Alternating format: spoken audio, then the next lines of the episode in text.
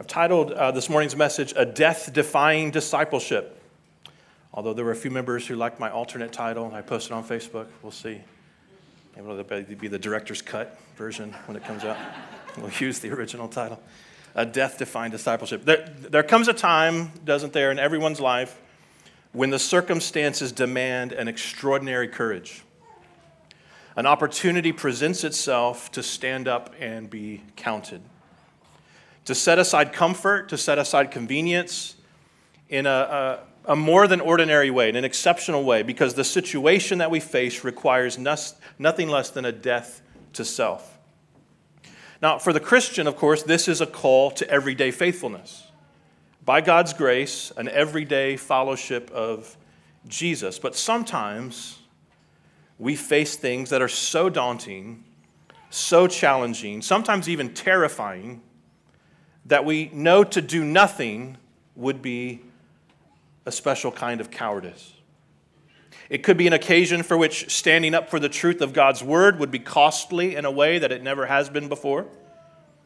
It could be a season of suffering or hardship for which living sacrificially and pouring oneself out is required in a way that you've never experienced.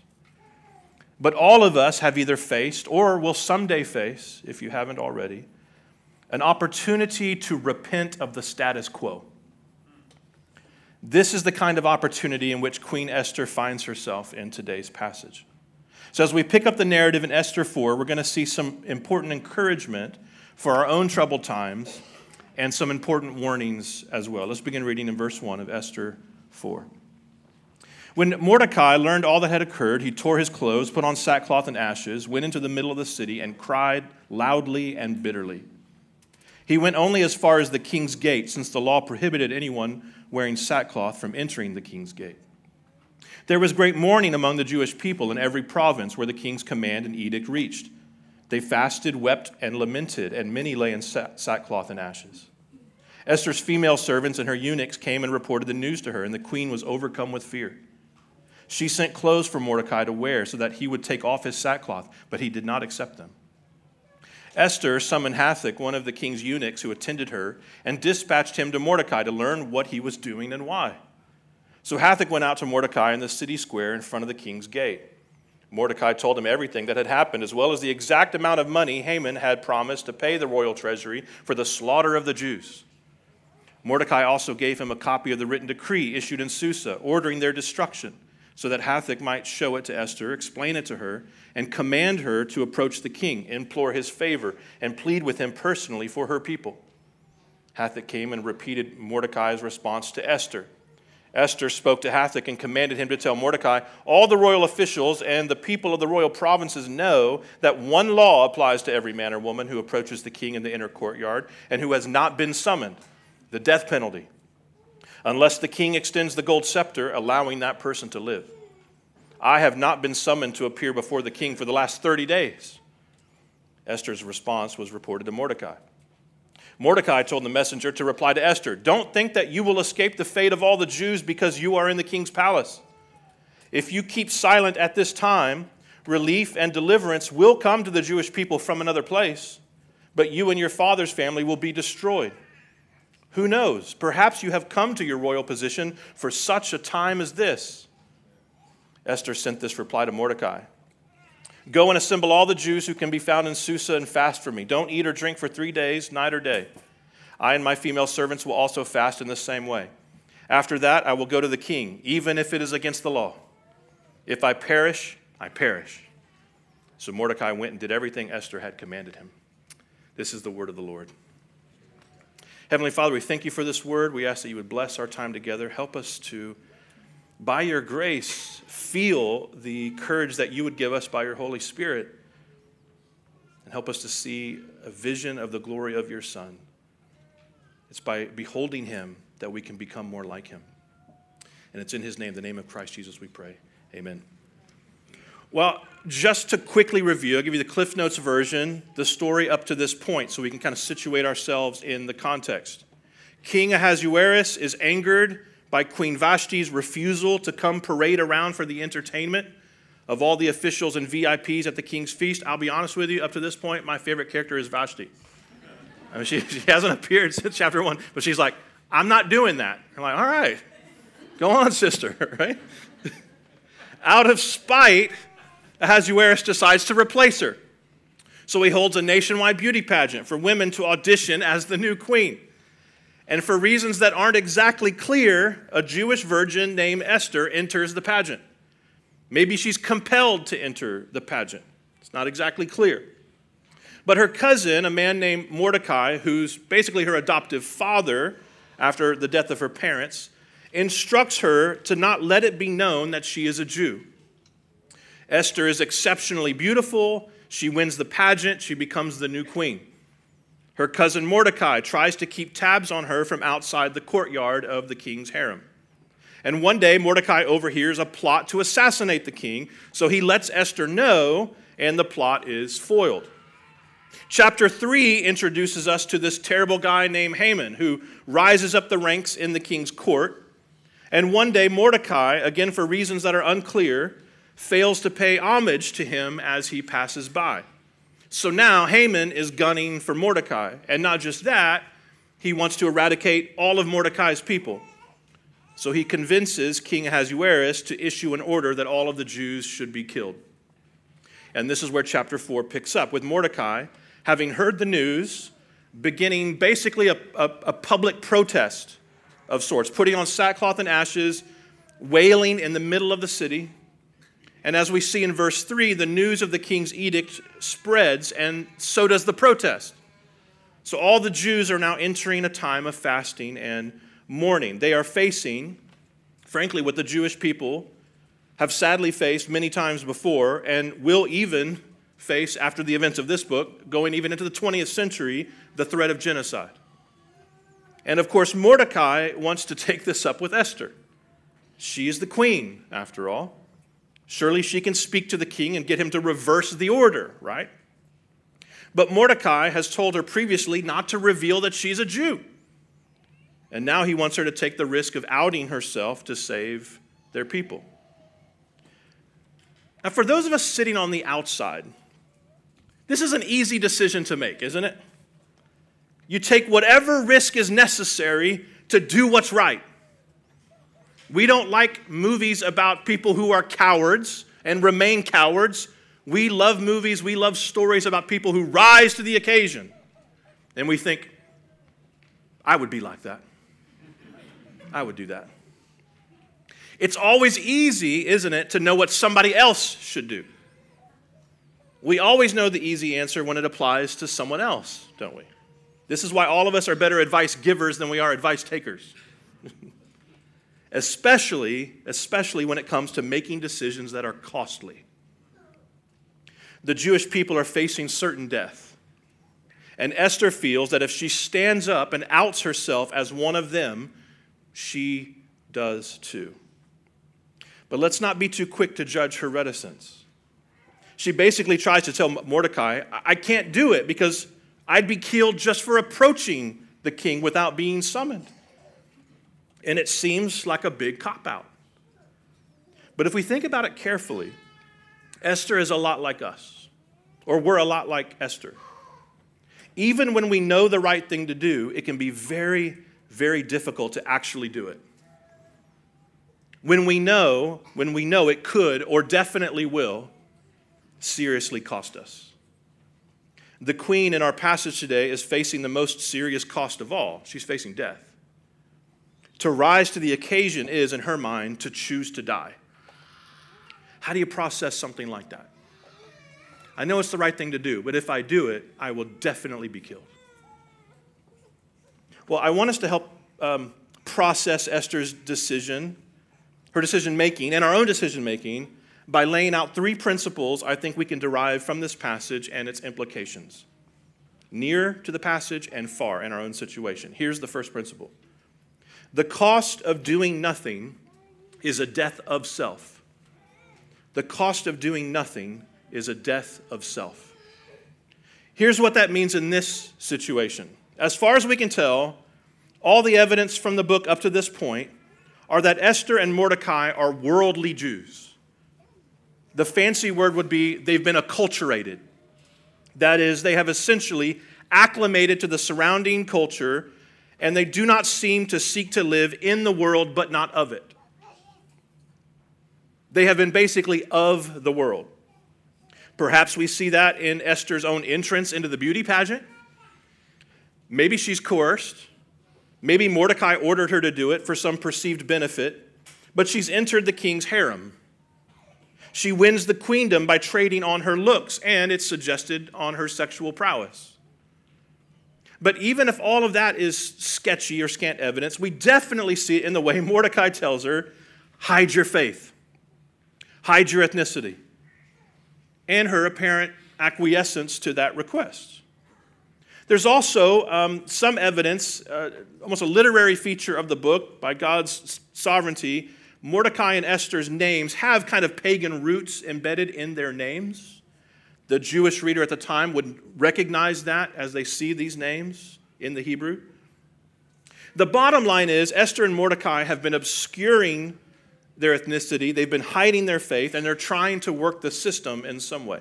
They're not bad people, per se they do some honorable things, right? Mordecai didn't have to report on the assassination plot, he didn't have to do that. And he doesn't seem to care too much when he doesn't immediately get the credit for that. But they're generally speaking worldly. In terms of our own faith and our own time and place, we would say it's a, it's a cultural Christianity. Cultural Christians. So, in a very real way, Esther's distinctiveness has already died. She's already killed it. Her real self has already died. And while she doesn't know if intervening in this edict will do anything at all except get her killed, she does know that if she does nothing, her people will die. And if her people die, so will die the traditions and the heritage and the inheritance of the faith. Even if she lives by doing nothing, she will lose the grounding of her identity. If she does nothing, she will, in a vital sense, experience a death of herself. And this is true for you and me too. In a world of cultural Christianity, where the world's allurements and offerings are the easiest, most go with the flow choices to make, we face every day the temptation to hide our true selves.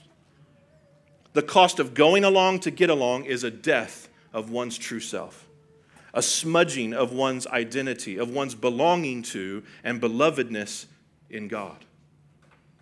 In the New Testament, Jesus calls this salt that has lost its flavor. And what do you do with salt that has lost its flavor? Jesus says it's good for nothing but being thrown out. Esther and Mordecai have all along been in danger of losing their saltiness. Um, I'll confess, I don't have Mordecai all figured out. I can't quite figure him out. He's acculturated, as I said, except here he puts on sackcloth and ashes, protesting the injustice of the decree. That's definitely going to draw attention. I'd like to think he's beginning to have a change of heart about what it means to be Jewish in his time and place, and perhaps he is. But another part of me wonders if he's a little bit, maybe before this moment, but he's a little bit like your uncle on Facebook who's always posting crude jokes or cussing and he drinks too much, except when he posts about putting prayer back in schools, right? Or, or your niece on Instagram who's always posting photos that are a little too provocative, maybe a lot too provocative, but she has a Bible verse in her bio, right? It's a kind of double mindedness. But there's no doubt that in this instance, at least, Mordecai is willing to take a risk and when he does, Esther's initial response is to send him clothes to cover it up out of embarrassment, out of concern about his safety, about being found out. She's still, at this moment at least, wanting to continue hiding in the same way the cousin who's now making a spectacle of himself once told her to. He told her to hide, and now he's in the spotlight. This kind of cowardly death of self faces us today, too. In our day, it's commonplace to see those who claim the name of Christ compromise with liberal theology or heretical social concerns. They claim it's out of a desire for justice or standing up for the marginalized, but so often it's really just an embarrassment about biblical truth.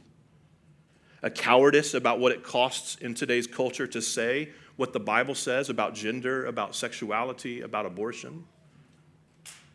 It's also commonplace to see those who claim the name of Christ compromise with worldly sexuality or fleshly attitudes, arrogance, quarrelsomeness, greed, envy, reviling all things, Paul says, are just as worthy of damnation as sinful sexuality and to trade in righteousness for political power.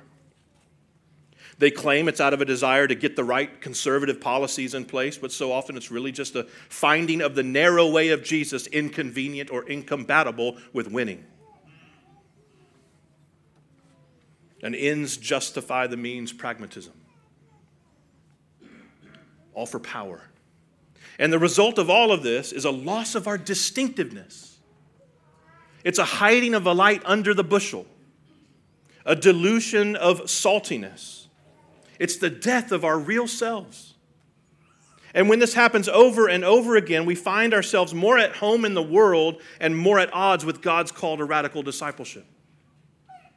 Iain Duguid says, when we compromise with the world, we easily find ourselves becoming isolated and distant from God's people and out of touch with God's concerns in the world, just as Esther did.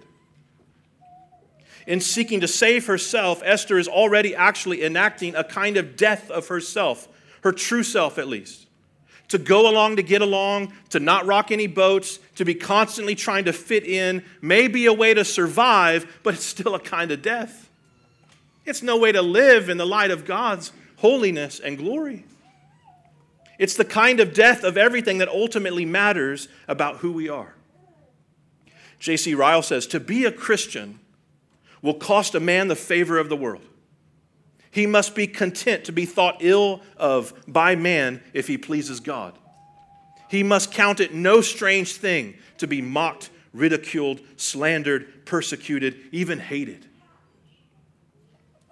Thus, to avoid mockery, to avoid ridicule, slander, persecution, and hatred, to avoid discomfort or disdain or embarrassment in this day is to make sure nobody really knows you're a Christian, or at least not one who really takes it seriously.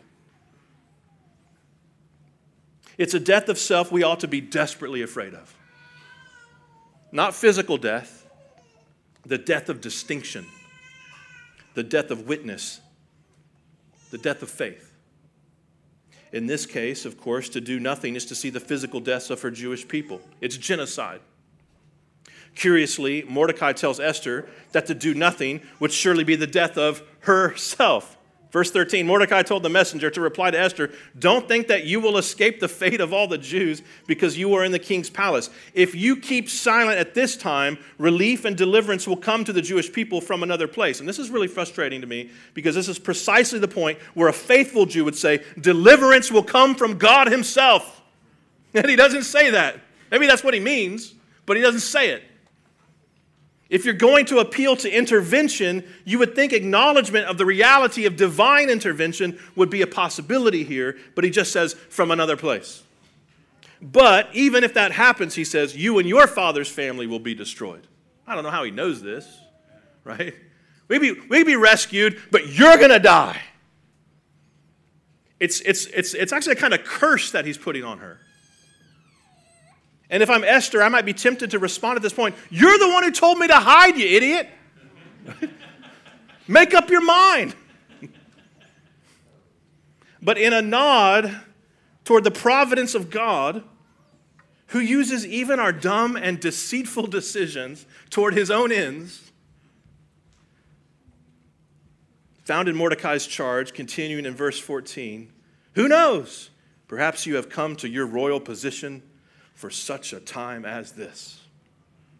Now, Mordecai might be an unlikely source for such a bold charge, but the charge is nevertheless a sound one. It's, it's one that faces you and me as well. We have been placed where we've been placed to bear witness to God. All of us, as we consider the dangers and temptations of the world around us, must remember that God has providentially placed us wherever you are, in whatever situation, context, circumstance, He's put you there for such a time as this. Christ calls us to count the cost. He tells us that to follow him, we must take up our cross, which leads me to the second principle. The second principle. The cost of discipleship is a death to self. The cost of discipleship is a death to self. To do nothing is a kind of death of self, but the cost of discipleship is a death to self. I'm going to try to make this distinction. If you're like, well, what's the big difference with those prepositions? It's at this point, I think Esther is finding the grace to make the change. Her motives may still be mixed, she doesn't become perfect. She might really just see herself between a rock and a hard place. Like, well, I'm going to die either way. I might as well try to save my people. But charitably, demonstrably, we can see her next moves as a rising to the occasion. In his commentary, uh, Anthony Tomasino says Of all the main characters, only Esther displays any character development through the course of the narrative. While other characters might experience a change of position or office, Esther actually develops a backbone. and the opportunity before her now requires something she hasn't yet faced. And it has put her in a position to discover what she's really made of. Her hand might be forced in a way, but she's finding the courage that she needs to die to herself and do what must be done to save the day. I don't know if you've seen the movie 1917, came out a few years ago. Um, takes place during World War I. There's a British regiment behind enemy lines. They know another regiment is going to be ambushed, that they are walking into a trap, and all of the soldiers will be massacred. So they send out two soldiers on basically a suicide mission Blake and Schofield. And Blake, while not foolhardy, is courageous for the mission. He's actually eager to be on this mission. For one thing, his brother is a part of the other regiment, and he obviously wants to save his brother. So he eagerly accepts the mission to journey deep within enemy lines to take word to the others. And he recruits to go with him his best buddy, Schofield, who definitely does not want to be on this mission. He knows it's crazy. He knows they will not survive. In the early minutes, there's that famous scene. If you've seen the movie, it's, it's famously one shot. The whole movie is the it, it looks like one interrupt, in, um, uninterrupted take. And there's that famous scene where they're in the trenches and the camera's following them, and Schofield is going through all the reasons why we should not be doing this. Let's be clever about this, you know. He does not want to be on this mission. He knows it's uh, not survivable. And he's anxious and he's fearful and he protests and he's practically dragged along by Blake. And there's an early moment where a down German soldier kills Blake. It's shocking. It happens like in the first 15 minutes of the movie because we're thinking Blake is the hero. And he's killed in the early minutes of the film. And all that's left is the scaredy cat Schofield. And now we begin to see that he's actually the real hero of the movie because he must finish the mission all by himself. And he nearly dies several times trying to get the message to his comrades in order to save their lives. This fearful character becomes the hero of, uh, um, because the circumstances uh, that he's thrust into demand it. He must be brave. He doesn't have a choice. He must be brave. He has to put his fear and anxiety aside and do what must be done to complete the mission, to serve his commanders, and to save his friends. He didn't know it, but he was put on that mission for such a time as this. I want you to think through what's the such a time as this that you have found yourself in? What occasion has been given to you for your own rising? There's a lot of examples that we could work through that face Christians today. The school teacher expected to call little boys as if they're little girls and little girls as if they're little boys expected not just to accommodate, but to affirm different gender identities, born of confusion and rebellion against God's law. Maybe you're uh, an employee in the workplace. You're expected to affirm different sexualities, not just tolerate or accommodate or be friendly to or be respectful toward, but to affirm, to celebrate. Maybe for you, it's just a relationship that you need to reconcile. You need to ask for forgiveness. You need to repent. Or there's someone you need to forgive, give grace to. And there's blame shifting. There's a responsibility that needs to be taken to show that we must decrease so that Christ may increase. Maybe for you during um, this season, it, it's just a trial or it's a hardship. Maybe it's a, a kind of suffering, physical or emotional. And you could, through the pain or the anxiety, make the easy choice of just complaining and giving into fear but maybe it's an opportunity to use your circumstances to show your faith in God. Paul says, We have this treasure in a jar of clay. Why does he use that image? Because a jar of clay is fragile. And when it's broken open, we see what's inside. Through our brokenness, people will see what we truly treasure, what we really value. People will see what we're made of. Maybe your difficulty is an opportunity to rise to the occasion of making much of Christ no matter what. It doesn't mean acting like what hurts doesn't hurt. It doesn't mean acting like the cost isn't costly. All of those examples are costly in different ways. Unless you're a missionary to a place that's deadly hostile to the gospel, they probably won't cost you your life, though. They could cost you your livelihood, they could cost you embarrassment. They could cost you your friends. You could lose your friends. You could lose face. But rising to the occasion certainly requires a death to self. Putting aside our self interest and self centering and taking up our cross and showing ourselves as followers of Jesus. The cost of discipleship is a death to self. This is what discipleship is all about. In fact, simply standing up for your principles is ultimately worthless if it's not about the glorification of Jesus. If you're just being stubborn, or just being performative, or just being religious, it's not truly standing up for Jesus because just standing up can still be a matter of pride. It's standing up for Jesus that is a matter of putting our pride to death. As I said, this spiritual death to self is the necessary cost of discipleship. Without dying to self, we not only face the natural death that every human being faces, we're not going to be able, you know, able to avoid that death anyway, but we face the worst death, the eternal death of those who reject the gospel. This is why in his story, The Great Divorce, C.S. Lewis has a character encouraging another one to die before you die. There is no chance after. Die before you die.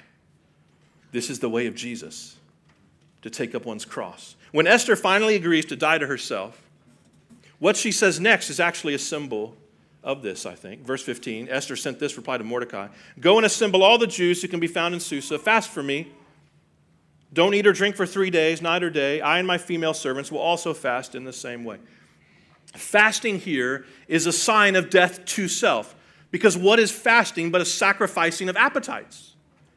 It's a practical expression of death to self, of dying to yourself. It's a sign of faith as well, because biblically speaking, fasting is trusting God to satisfy us. Putting to death our flesh is trusting that God will satisfy you, that He will keep you alive in the ways that eternally matter. A death defying discipleship is a faith filled, prayer filled pursuit. When we decide to die to ourself, we are trusting that God will give us life that He will give us the grace we need for the difficult walk ahead. That if He's, if he's asking you to rise to the occasion, He's not asking you to go alone.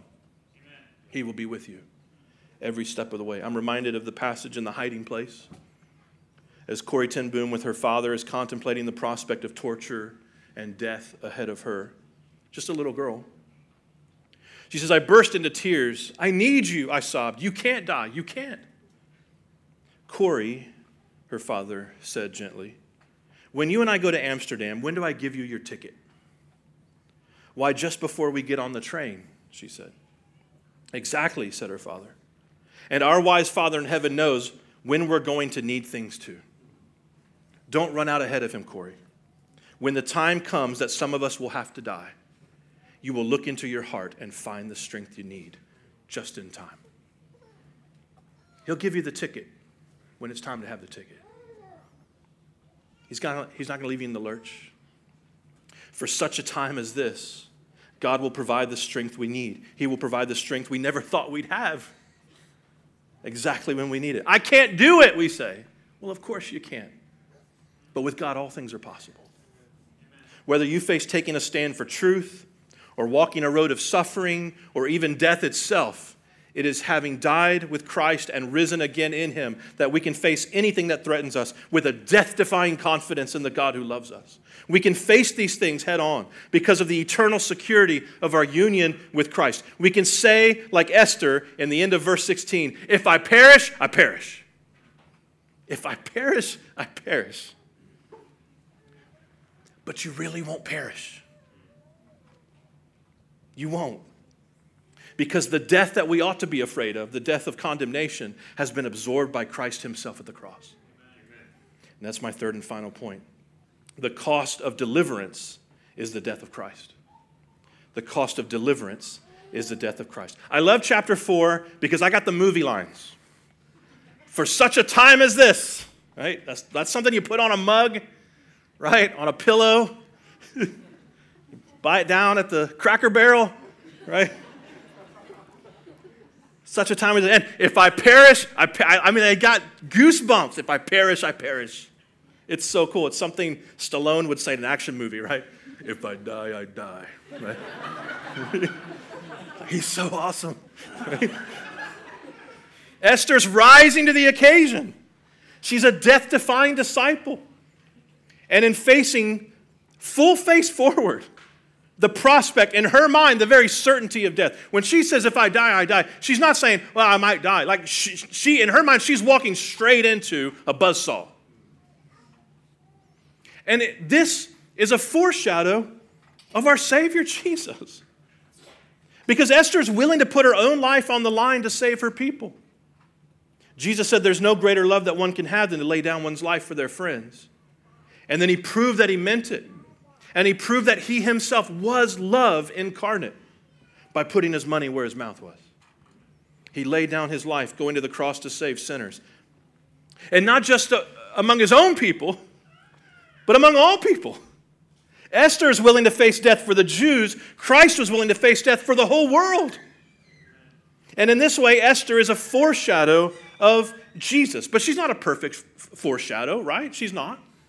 She's a little more shadowy you know, shadowy than we would like her to be. One commentator I read said, We can't really consider Esther a type of Christ in the sense of biblical typology because there's so much she says and does that's incongruent with Christ's work.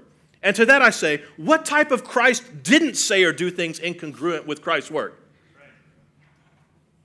There, was, there is no perfect type of Christ. All of us have sinned and fallen short of the glory of God. None of us perfectly reflect the holiness, the righteousness of Jesus. Sure, in, in some ways, Esther is an anti-type or an you know, anti-type of Christ. So, for instance, she trades in on her beauty for position. Jesus didn't do that. In fact, the Bible tells us he, he wasn't much to look at. He couldn't do that. Esther hides herself, doesn't want her belonging to God's people known. Jesus didn't do that everywhere he's going, he's saying, Everything you think, believe, expected, it's all about me. Esther faces the potential of death, not necessarily the certainty. Jesus didn't do that. Esther is a type or antitype of Christ because um, uh, uh her work foreshadows his, but she's obviously not Christ himself. Because while Esther is taking a risk, she might perish, she might not, Jesus' death was an unavoidable mission. He came specifically to die. He came to die to deliver his people. And if you want that deliverance, there's no amount of works, there's no amount of religiosity, there's no amount of personal courage that will earn, earn it for you. Only in Christ's death are we set free. And in Christ's death, we will live. We truly are called into a death defying discipleship. We can freely and confidently say about any situation, including our own physical deaths, if I perish, I perish. Because God so loved the world that he gave his only Son that whoever would believe in him would not perish, but have everlasting life. We can defy death if we realize that in Christ we will never truly die. The outcome to Esther's decision is a complete reversal. I, am not going to steal any of the uh, uh, brothers Thunder who are preaching into the next chapters, but Esther's decision to die to herself begins a great succession of victories. Indeed, just by the end of this chapter, verse 17, Mordecai, who's been ordering Esther around up to this point, is suddenly doing what she commands. Mordecai didn't, and, you know, he went and did all that she commanded him. There's a reversal. Looking a bit ahead, while for a bit Esther is timidly approaching the king, asking for things with lots of introductions and demurring, if it pleases you, she weeps before him, she, she throws herself at his feet, etc., etc. Eventually, the king is coming to her for wisdom and counsel. And Mordecai rises into the ranks of second in command. And this too is a picture of the deliverance of those for whom Christ died. Persecuted, insulted, marginalized, sometimes even slaughtered today in the age to come, we will rule under Christ over the earth. The Bible even says we will judge angels. You will find yourself in the death to yourself. You will find yourself, if you die to yourself, and hide yourself in the death of Christ. Because there is no greater reversal than that of our Lord gloriously rising from the grave. And if his death becomes ours, his resurrection becomes ours too. Because his resurrection becomes ours, we can say, If I perish, I perish. Not with fear, but with boldness and with joy. We can look, we can look death in the face and say, Where's your sting, bro? We can say to death, I defy you. By now, it's been obvious as we've been tracking through this book that the most obvious character in the story is the one whose name does not appear. God is not mentioned in the book. He never speaks, and he's not even spoken to. In fact, it's curious, they mention fasting but not praying. Fasting goes along with prayer.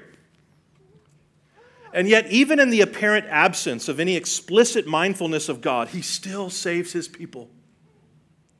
Even if he is neglected, he still comes through. Even if he is not acknowledged, he is still directing things according to his own providential wisdom. He is still sovereign, whether you admit it or not, whether you even believe in him or not. You can go on making all of your godless plans, but the Lord is still upholding the universe by the word of his power. And this literary feature, the, the fail, you know, the um, withholding of the name of God, becomes itself a reflection of the gospel, I think. Because while we are strangers and aliens to the way of God, while we were still sinners, Christ died for us. He saves the ignorant, He saves the rebellious, He saves the wayward. The gospel is thoroughly and entirely the work of Jesus Christ. We are saved by grace. And what extravagant grace it is. I'll finish with this. I, am struck in this book of the sheer extravagance at play. I, I, list everything, but up to chapter 3, just see just how much, I mean, so gaudy. It's so extravagant. The way the king and his court live their lives, full of feasting and drinking and sumptuous parties and exorbitant amounts of money and outlandish plans and indulgent beauty routines. The list goes on and on, all in the interest of the flesh, all in a kind of self indulgence. But we have a king who has poured himself out. He has paid the highest price. He has made the most extravagant provision imaginable, his own flesh and blood. There is no more costly costliness than the cross of Christ. And he did that for sinners like you and me. He spared no expense, he held nothing back.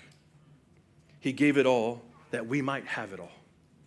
Romans 8:32 says, "He did not even spare his own son, but gave him up for us all. How will he not also with him grant us all things. Brothers and sisters, we have a king who doesn't sit back to feast while we die, but who goes to die that we might sit back and feast. If you want to defy death, you must repent of your sin, die to yourself, and put your faith in Jesus. Trust his work on the cross and out of the tomb as the only price that can be paid for your deliverance from sin and death. Unlike Mordecai's vague foretelling, I'm here to tell you your deliverance will not come from some other place, but only through the costly sacrifice of Jesus. Your deliverance doesn't come from another place than the cross. Let me pray for us. Heavenly Father, we thank you for this word. We ask that you would press it deep into our hearts. Father, I, I don't know what um, you know all these brothers and sisters are going through in their life. I know this, this room and the room below us, watching on the video, is these rooms are full of concern, of anxiety, of hurts, of, of suffering, and certainly of sin. And we need your grace to rise to the occasion of making much of your Son. Help us to own the responsibility of, of making your Son, Christ Jesus, look big in our lives, even if that means our diminishing and our decreasing. Help us to see. Help us to see the increase of your Christ in all things. And it's in your Son's name we pray these things. Amen.